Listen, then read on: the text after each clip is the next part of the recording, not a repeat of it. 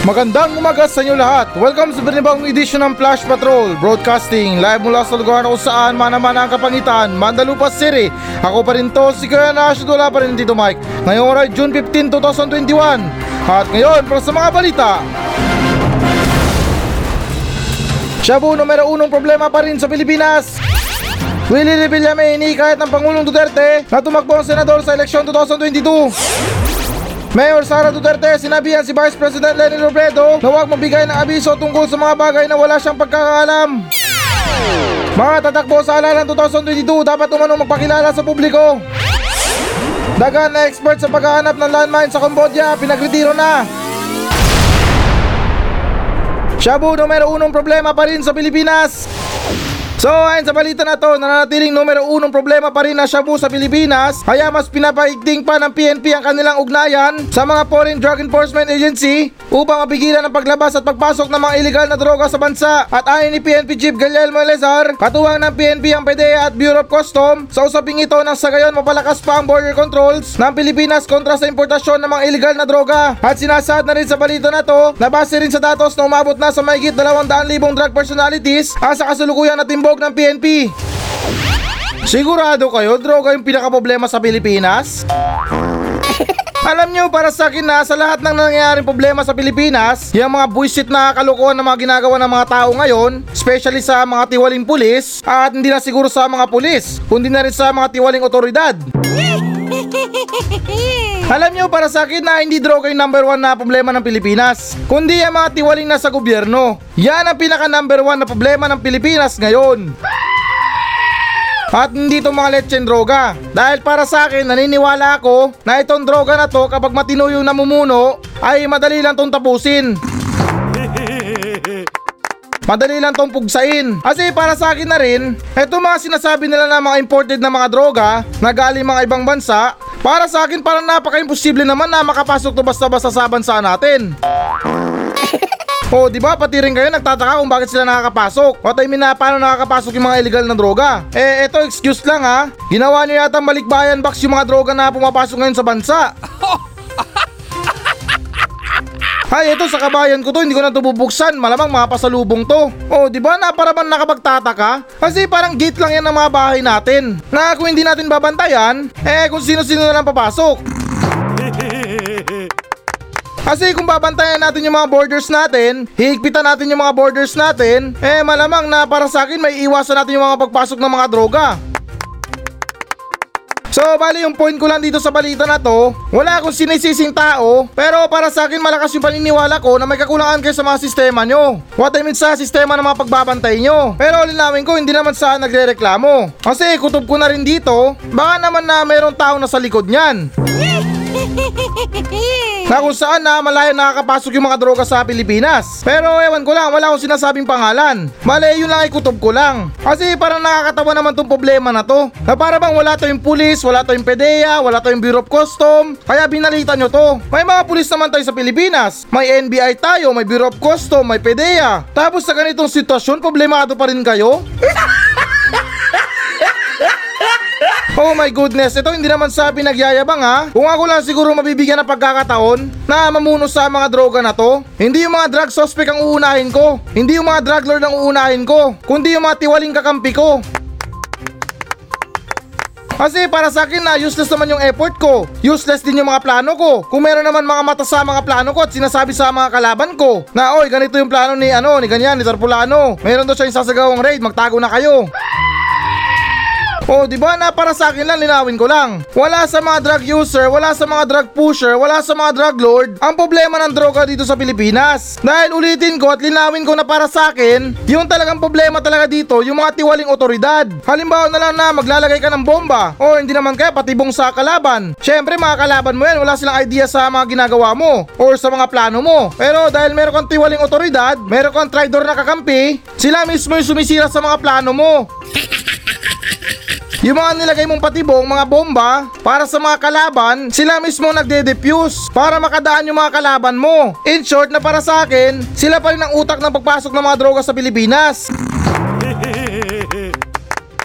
Dahil yung mga drug pusher na yan, yung mga nagbebenta ng mga droga, yung mga gumagawa ng droga, para mga manufacturer lang yan ng mga noodles. Na kung saan na kapag pinagbawalan mo yung mga produkto nila na makapasok sa bansa mo, eh wala rin sila magagawa. Kasi batas mo yun sa bansa mo. Kailangan naman na ilabag nila yon. At sa ganun na rin na kung meron ka matinong mga pulis or mga otoridad na magbantay sa mga droga or sa mga border control na yan, talaga malalampasan natin yung problema sa droga.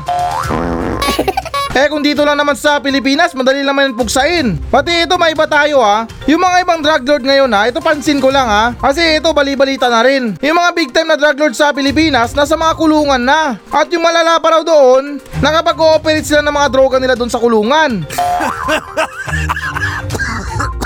So ano pa yung mga target ng mga pulis? Kung yung mismo target nila nasa kulungan na. Tapos makikita mo sa mga balita, kapag naghalungkat o nag-inspection sa mga kubol ng mga drug lord sa kulungan, naka-aircon pa, mala hotel yung kwarto nila, may mga flat screen TV, may mga aquarium, tapos meron ka na rin makikita mga baril.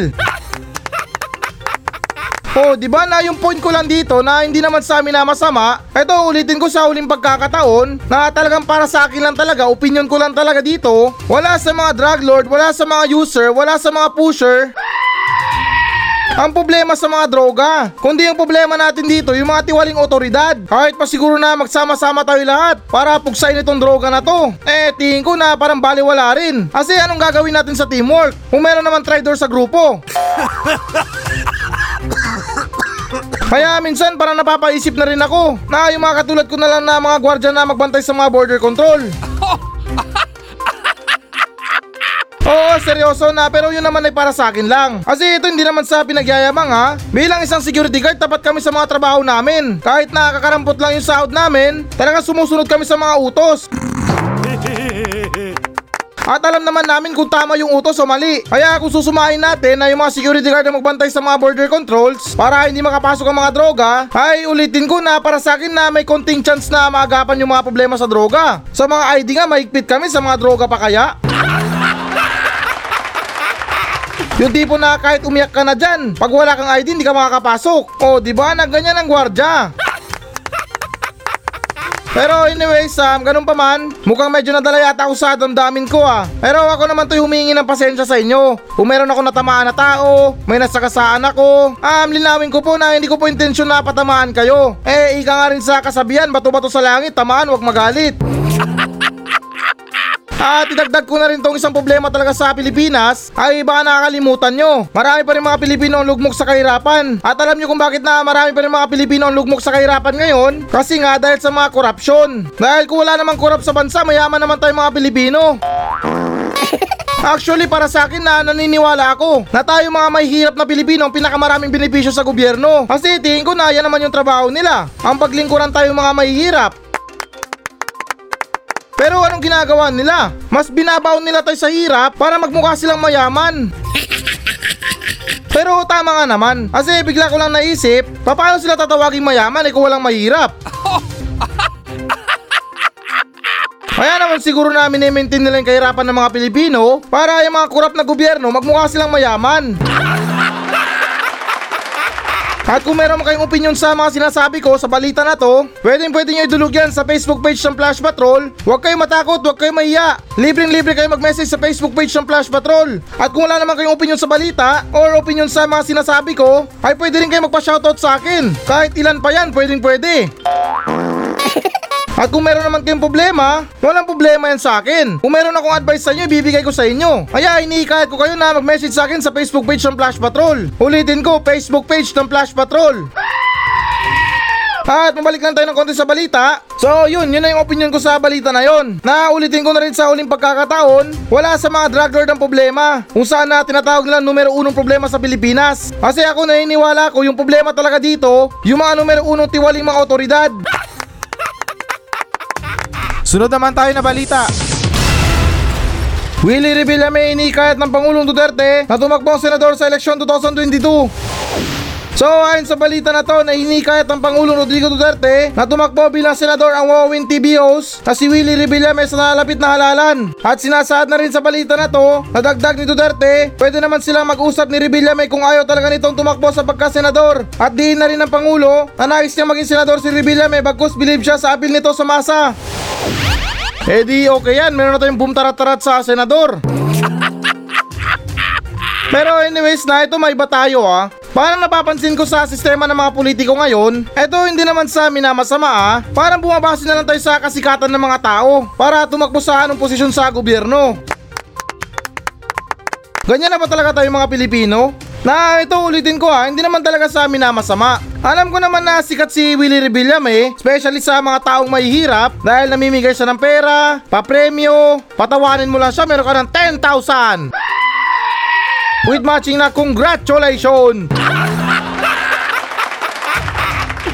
Alam nyo na ito si Willie, nakilala ko to siya dati sa mga pelikula. Bago pa siya maging host sa mga TV show, ay madalas ko na siya napapanood sa mga action movies. Na para sa akin na okay naman siya. Mabait siya, may appeal siya sa mga tao, tulad na rin sinabi ng Pangulo. Pero yung para sa akin lang, hindi naman sa amin na masama talaga. Yung tanong ko lang dito, kung tatakbo talaga siya sa pagkasenador, ay kakayanin niya ba? Kasi sa buong buhay ko sa pagkakaalam ko na rin, wala akong narinig na bahid ng politika kay Willie Rebelliam eh. Kundi yung mga palaging narinig ko sa kanya, yung mga bumtarat-tarat, igiling-giling, pati ang mga ikaw na nga. Oh, di ba natingin ko anong laban ni Willie Rebelliam eh dito? Kasi para sa akin, yung kailangan natin sa mga senador, sa pagiging isang politiko, ay isang matalinong tao. Pero wala namang sinasabi na bobo si Kuya Will. Eh, malay ko rin ba sa pagkatao niya? Kasi tingin ko na bukod sa akin, yung pagkakilala sa kanya ng mga ibang tao ay isa lang mabait na TBOs. Ewan ko lang kakayahan niya sa pagiging isang senador. Kasi para sa akin na hindi yan biro na maging isang senador. Na kung saan na kapag sobrang problema na talaga, ay idaan niya na lang sa bumtarat-tarat. Pero anyways, sa linawin ko, hindi ko naman binibigyan ng masamang kahulugan yon. At hindi naman sa tumututol ako. Kasi sino ba naman ako para tumutol sa mga plano niya? Bagus, yung totoo niyan, gusto kong pumunta sa show niya. Kasi doon, easy money lang. Umiyak ka lang sa harapan niya, 10,000 na. Pero anyways na ganun pa man din. Nakakalungkot man isipin na sa mga panahon ngayon, yung sistema ng gobyerno ngayon hindi na bumabase sa mga utak, sa kakayahan ng isang tao, sa talino ng isang tao, kundi ngayon na ang iba bumabase na lang sa kasikatan ng tao. Baka someday na magulat na lang tayo pati mga vlogger pinasok ng buhay politiko. Na, hi guys, welcome to my vlog. Ngayon may hearing tayo sa Senado. Pero anyways, na yun na nga, kahit paulit-ulit tayo dito, eh yun pa rin ang opinion ko sa balita na to. Na yun na nga, nakakalungkot man isipin na yung imbes na meron talagang mga pinag-aralang tao, yung meron talagang alam sa mga batas, sa mga kalakalan sa Pilipinas, ang pumasok sa buhay politiko, pero ngayon parang baliktad na. Yung mga meron pinag-aralan sa buhay politiko, ay parang pinapasok na yung buhay celebrity. At yung mga tao na sikat naman, ay sila naman yung mga pumapasok sa buhay politiko. Kaya ano ba yan, hindi ko na maintindihan. Baka isang araw din na hindi rin tayo magtaka na pinasok na rin ni Jose Marichan yung buhay senado. Pero anyways, mukhang okay din yun ah. Kumbaga siya yung pampakalma ng mga politiko. Na kung saan na kung mainit yung bangayan sa Senado, what I mean sa Supreme Court, ay kumanta lang siya ng Christmas song. Kasi ito hindi naman sa amin na masama ah. Talagang napakaganda ng boses ni Jose Marichan. Yung tipo na problemado ka na sa buhay, tapos narinig mo yung kanta niya, ay para bang kakalma ka sa mga problema mo. Pero anyways na ito, seryoso na. Kung tatakbo man talaga sa pagkasenador si Willie Rebelliam eh, baka naman na matulad din siya kay Manny Pacquiao. na mahati yung trabaho niya. Kasi kailangan niya pa rin maging host sa Wawawin at magbigay ng papremyo sa mga audience. At ganoon na rin, kung meron kayong opinion sa balita na to, pwedeng pwede nyo idulog yan sa Facebook page ng Flash Patrol. Kung meron kayong problema sa sinabi ko, opinion sa balita na to, ay huwag kayong mahiya na dumulog sa Facebook page ng Flash Patrol. Kasi kahit anong mga opinion yan, ay talagang babasahin ko pa rin yan. Kaya muli, yung masasabi ko lang dito, ay good luck na lang kay Willie Revillame. Isama niya na lang si Luningning sa pangangampanya niya. Nasa ganun na meron tigas-sigaw sa kanya ng congratulations! Sunod naman tayo na balita. Mayor Sara Duterte sinabihan si Vice President Lenny Robredo na huwag mong bigay ng abiso tungkol sa mga bagay na wala siyang pagkakaalam. So ayon sa balita na to na sinabihan kamakailan ni Davao City Mayor Sara Duterte Carpio si Vice President Lenny Robredo na tumigil sa pagbibigay ng mga abiso patungkol sa mga bagay na wala naman itong pagkakaalam. At sinasaad na rin sa balita na to na sabi ni Mayor Sara ang mga bagay na ito nang dahil sa kamakailang ipinahayag ni Robredo na mayroong nakakaalarmang bilang ng mga kaso ng COVID-19 sa Davao City. Ayon ni Robredo makakatulong umano sa Davao ngayon kung pag-aaralan nito ang naging estilo ng Cebu sa pagkontrol ng napakaraming kaso ng sakit noon. At maalala na rin na si Robredo at Mayor Sara ang ilan sa matutunog na pangalan sa paparating na eleksyon 2022. Ito hindi naman sa amin na masama ah. Parang sinabi na rin ni Mayor Sara Duterte kay Vice President Lenny Robredo na chismosa siya. Pero ito hindi naman sa pinagtatanggol ha. At bago ang lahat, naulitin ko, hindi po ako DDS, hindi ako dilawan. Wala akong pinapanigan sa dalawang tukmol na panig. Nagsasalita lang ako dito para ibigay yung opinion ko sa inyo. Kaya huwag nyo naman sana masamain kung meron ako nasabi na hindi nyo matanggap dahil kung saan na meron kayong iniidolo sa kabilang panig, eh buhay nyo na yun, bahala na kayo. Pero ulitin ko, hindi naman sa akin nakampihan ha. Para sa akin na tama naman si Vice President Lenny Robredo. Eh, sino ba matagal sa larangan ng politiko? Di ba si Vice President Lenny Robredo? So yung sa kanya lang dito, bali concern lang siya sa Davao City. Anong mali doon? Bakit nagagalit si Sara Duterte? What I mean na Mayor Sara Duterte? Kasi kung wala siyang tinatago, huwag siya magalit, huwag siya mag-react. Eh, ika nga sa kasabihan, guilty until proven innocent. Kaya kung wala siyang tinatago sa Davao City, eh wala naman siyang dapat na ikabahala. Kasi para sa akin na wala naman siguro sinabi na masama si Lenny. Bale, ulitin ko na concern lang siya sa lugar ng Davao City. Kasi parte naman niya ng Pilipinas. Hindi naman siguro ibang bansa para hindi siya maging concern. Alalahanin natin, Vice President pa rin si Lenny Robredo. Pangalawa sa pinakamataas sa Pilipinas. Pero ito may iba tayo ha. Alam nyo napapansin ko, kung hindi siguro na presidente yung tatay ni Mayor Sara, na si Pangulong Duterte, hindi niya siguro kaya sabihan ito si Vice President Lenny Robredo ng ganito. Kasi nakakataas si Vice President Lenny Robredo. Tapos mayor ka lang, pagsasabihan mo siya ng ganyan. Eh, para sa akin lang, kung hindi lang Pangulo yung tatay ni Mayor Sara, may kalalagyan si Mayor Sara Duterte. Pero yun naman ay para sa akin lang, hindi naman sa amin na masama. Kasi ganyan na ganyan din yung mga kabataan ngayon. Especially sa Mandalupa. Ay nako, Diyos ko, yung mga bata dito. Sa murang edad, sumasagot na sa mga matatanda. na para bang walang katakot-takot na sumagot sa mga nakakatanda sa kanila. Dahil ano, kumpiyansa sila dahil yung mga tatay nila pulis, abogado, or nasa posisyon ng gobyerno. Kaya ganun-ganun na lang kung umasta yung mga bata dito sa Mandalupa. In short na walang modo sa kapwa. Pero ganun pa man na ulitin ko. Wala akong pinapanigan sa dalawa ha. Hindi ako DDS, hindi ako dilawan. Purong opinion lang talaga ako. Pakialam ko sa mga idol nyo, kahit na siguro na magkapalitan pa sila ng muka. Wala pa rin ang pakialam dyan. Puro pare-pareho lang sila. Sunod naman tayo na balita. Mga tatakbo sa halalan 2022, dapat umanong magpakilala sa publiko. So ayon sa balita na to na pinahayag ng political analysis na si Ramon Casipel at political strategist na si Arman Din Nokum na tila last minute strategy ang pinapairal ng mga posibleng kandidato sa nalalapit na halalan. At ayon ni Casipel panahon na ngayon para lumitaw ang kandidato bagkus wala na umanong oras. At sinasaad na rin sa balita na to na sa kasalukuyan tingin ni Casipel at Nokum at tila nagpapakiramdaman pa ang mga kandidato dahil sa posibilidad na mga kalaban ng mga ito ang anak ng Pangulo na si Davao City Mayor Sara Duterte Carpio. Ngunit maalala naman Nauna nang sinabi ni Mayor Sara na wala siyang balak na tumakbo sa pagkapangulo sa 2022. Hay nako, promise yan ha. Wala nang atrasan dyan ha. Baka last minute pag sarado ng pinto bigla kang pumasok. Pero yun naman na hindi ko minamasama. Kasi para sa akin lang, parang nakakabuisit naman kung ganyan yung pakulo ng kandidato. Yung tipo na sasabihin niya na "Ay, hindi ako tatakbo sa pagkapangulo. Wala akong balak dyan. Tapos bandang uli, magugulat na lang tayo. Nakasama na pala siya sa lineup. With matching na mayroong dahilan na pinilit kasi ako ng taong bayan. Sila nagpumilit sa akin kaya ako binagbigyan ko lang sila. Sus, lumang tugtugin na yan. Pero anyways, para sa akin din, at bilang isang normal na Pilipino na rin, parang ang hirap na mamili sa mga kandidato ngayon ah. Yung tipo na sumasagot ka ng math problem sa harap ng classmate mo. Eh kasi naman pare-pareho lang naman sila. Oo, seryoso na, pare-pareho lang sila. Mahaba ang mga sungay, may mga pangil. Kaya parang nahihirapan ako na mamili sa kanila. Pati para sa akin na hindi na siguro nila kailangan na magpakilala pa. Sa sobrang tagal ng mga bangayan nila dyan, wala pa silang plano na tumakbo sa pagiging presidente. Ay pati siguro na maging kaluluwa nila kilala ng mga tao na. Pati itong pagtakbo sa mga eleksyon na to, sa mga pagpapakilala sa mga kandidato, para sa akin sa school election na lang to. What I na yung ganap na ganito sa mga school election na lang, at hindi sa totoong buhay ng mga kandidato. Kasi para sa akin ano pang ipapakilala nila? Eh kahit siguro mga issue nila alam ng mga tao.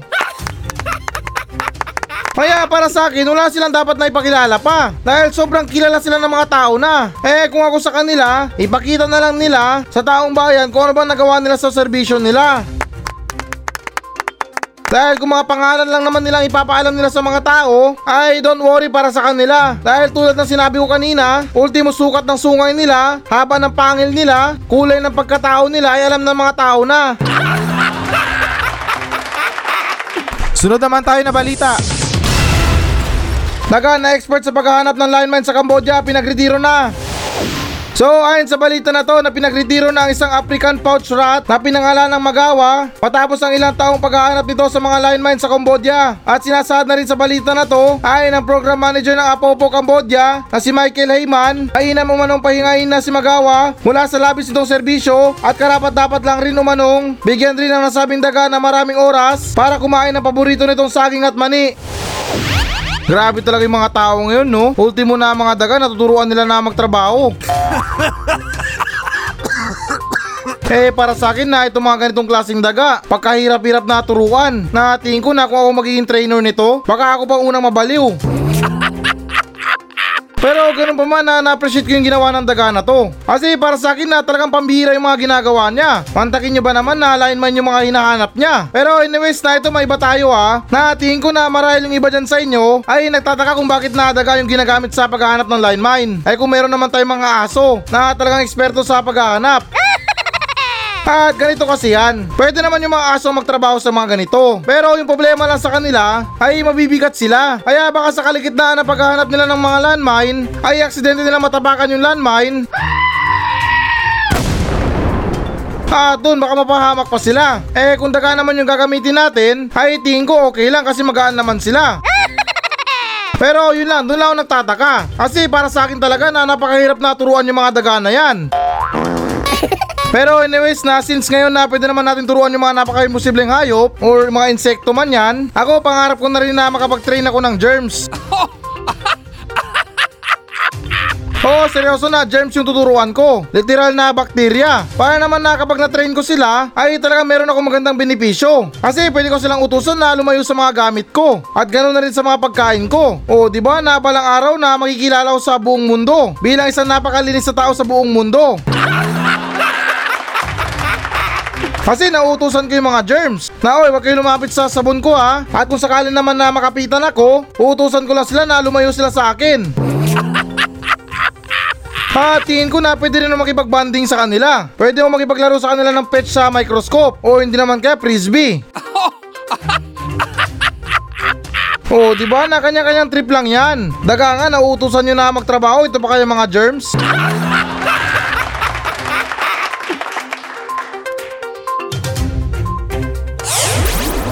So ngayon guys, ito na pinakahihintay nyo. Magbabasa na tayo ng audience mail. Mula sa mga nag-message sa akin sa Facebook page ng Flash Patrol, sa mga walang sawa na sumusuporta, at yung pinakauna nagmensahe sa atin na all the way from Lucena City na napaka-correspondent ko na audience ay walang iba kundi si Kuya Guard Jonel.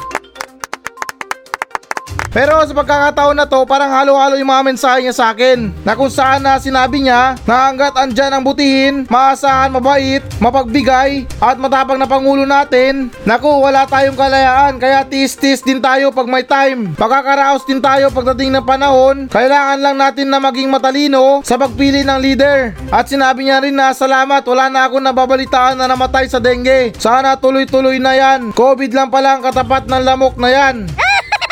At sinabi niya rin na kung saan nahabay nahabay ang joke mo master. Malupit, unique, kakaiba. Hindi na may isip ng mga matinong tao yung mga joke mo. At yung pinakauli na sinabi niya, Master Nash, may nasa 5% na ba ang Pilipinas dito sa Asia sa pagturok ng bakuna? Ah, munahin natin yung sinabi mo sa taas na kung saan na nabanggit mo na kailangan natin na maging matalino para sa pagpili ng leader. Ah, para sa akin na yung tugon ko lang dyan or yung masasabi ko lang dyan, hindi naman natin kailangan na maging matalino lahat. Kasi ika nga sa kasabihan, matalino man ang matching na iisahan din. Bale, yung kailangan natin dito na maging wise tayo sa pagboto. Huwag tayo basta-basta na magpapadala sa mga matatamis na pangako nila. At ganoon na rin sa mga binibigay nilang pera or anumang tulong yan. Kasi para sa akin, di na bago yan. Eh ano pa ba, kailangan nila yung mga boto natin. Na para ba sila yung mga modern na manliligaw ngayon? na kung saan na dinadaan ka lang sa matatamis na pangako, matatamis na salita, i-date ka lang sa mamahaling restoran, ah tayo naman to na uto madali tayo mahulog sa kanila. In short na in love tayo agad sa kanila. Pero anyways na yung para sa akin, yung gusto ko lang sa mga kandidato ngayon ay gayahin nila yung mga sinaunang panliligaw sa mga tao. Na kung saan na pinagsisibak sila ng kahoy, pinag-iigib ng tubig, at higit sa lahat hinaharana. Oh, di ba na ganong klase yung kailangan natin na pangangampanya? Gawa naman, wag lang puro salita. Dahil yung mga salita na yan, yung mga pangako na yan, para sa akin na pwede lang yung kalimutan at mahulog lang sa isang biro. Na yung tipo na, husus, ano ka ba, biro lang yun. Oh, di ba? Kaya pa rin Jonel, yung masasabi ko lang dito, hindi natin talaga kailangan na maging matalino. Ang kailangan natin na maging wise sa kanila. At sunod naman sa sinabi mo, habay na habay ang joke mo master, malupit, unique, kakaiba, at hindi naiisip ng mga matitinong tao yung mga joke mo. Eh, eto, parin Junel, wag mo naman masamain ha. Kaya naman sila tinawag na matitinong tao dahil hindi sila mahilig sa joke. Pero ganun pa man na na-appreciate ko din yung mga effort mo sa akin At sa pag-appreciate din ng mga jokes ko Na kung saan na ibang mga jokes ko Kailangan mo bang gamitan ng utak para maintindihan at ito namang huli na sinabi mo na Master Nash, nasa 5% na ba ang Pilipinas dito sa Asia sa pagturok ng bakuna? Um, sa kanyang tanong, hindi ako sigurado sa sagot ko. Kasi malakas din ang kutob ko na baka nasa 3% lang. Kasi ano pa ba, palpak na ngayon trabaho ng gobyerno, proud pa sila. Na ewan ko ba kung ano bang nangyayari sa mga vaccination program nila. Kung bakit na sobrang tagal na mabakunahan lahat ng mga Pilipino. Baka naman na ginagawa nilang chaser itong mga bakuna kaya nagkakaubusan. Pero anyways, ano ba yan? Pagdating sa topic na mga bakuna, nang lulumo ako eh. Kasi parin Junel na mantakin mo rin. All over na 108 million na populasyon ng mga Pilipino, nasa 3 or 5% lang ng mga Pilipino ang fully vaccinated. So mantakin mo na 108 million na populasyon. Kulang-kulang na ilang taon pang kailangan natin para mabakunahan lahat ng mga Pilipino. Pero anyways, maraming salamat sa pag-message sa akin, Jonel ha. Para sa akin na ikaw yung pinaka-solid na audience ko. At sana marami ka pang mahikayat na katulad mo na makinig sa programa ko.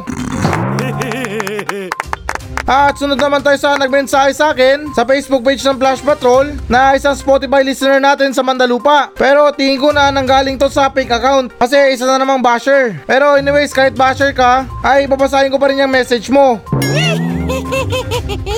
Sinabi niya na good morning sir. Alam ko natatakot ka na sa buhay mo. Kasi bilang na lang yung araw mo dyan sa radio station. Paano rin kasi palagi kang nagsasalita sa ating mahal na mayor. Sa ating Mayor Cookie Kuangko. Na marami ng magandang nagawa sa Mandalupa City.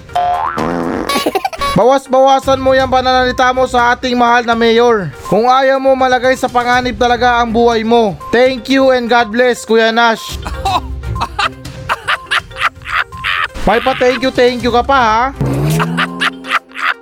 Um, well, alam mo, hindi ako takot sa nangyayari sa akin. Kahit na ilang banta pa yung matanggap ko, ay wala akong pakialam basta ginagawa ko yung tama. At kahit anong oras naman ay pwede bumalik city to Mike para mapalitan ako sa trabaho na to. Pero hindi ko lang maintindihan sa inyo mga tiga Mandalupa, bakit idol na idol nyo pa rin si Mayor Cookie? Maganda na ba yung ginagawa niya para sa inyo? Tingnan nyo yung bahay niya oh, tatlo yung bahay niya na malalaki. Dalawa asawa niya, apat pa ang girlfriend niya.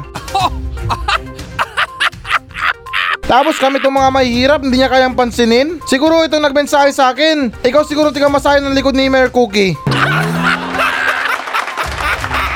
kung bakit na ganyan ka talaga mag-idol sa kanya. Kaya para sa mga nagbabanta sa buhay ko, gusto ko lang ipaalam sa inyo na wala akong pakialam sa inyo. Puntahan nyo sa radio station. Andito lang ako 27.4. Binabantayan ko lang sarili ko.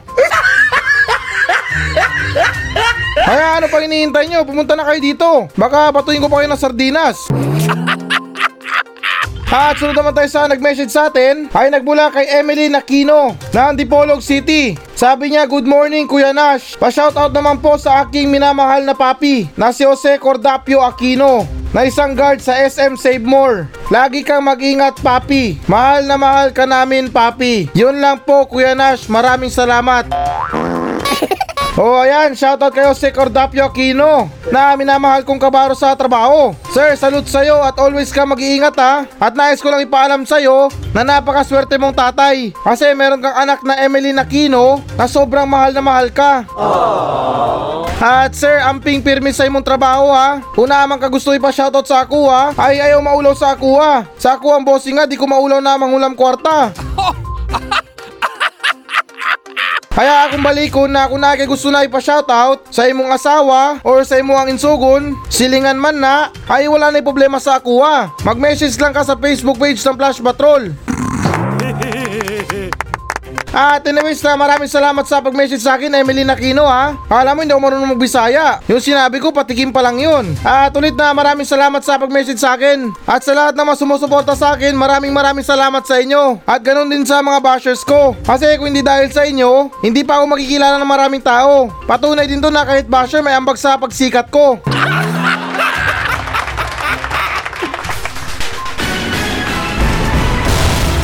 Hello guys, bago natin tapusin ang show na to, ay hinikayat ko lang yung mga audience na mag-message sa akin dito sa Mandalupa Station. Lahat ng mga question nyo, lahat ng mga comments, mga complain, or compliments man yan, ay susubukan kong tutugunan lahat yan dito sa aking show. Pumunta lang kayo sa Facebook page ng Flash Patrol at mag-iwan kayo ng message nyo doon kung ano bang gusto nyo iparating. Na kung may problema kayo sa mga buhay nyo, sa mga bahay nyo, kung meron kayong gustong palayasin, ay chance nyo na to na para sabihin sa akin. At ako na mismo ang papalaya sa kanila. At hindi lang nagtatapos doon. Pwede pwede ko rin kayong shoutout sa aking show. At ipinapangako ko na matutugunan ko talaga yan. Napaka-desperado ko na sa lahat. Kaya please lang, kung meron talaga kayong mga message, may mga saloobin kayo tungkol sa mga sinasabi ko, ay wag lang kayong mahiya. Kaya tandaan, FB page Flash Patrol. At please guys, pakipollow na rin. Kasi talagang desperado na ako sa buhay.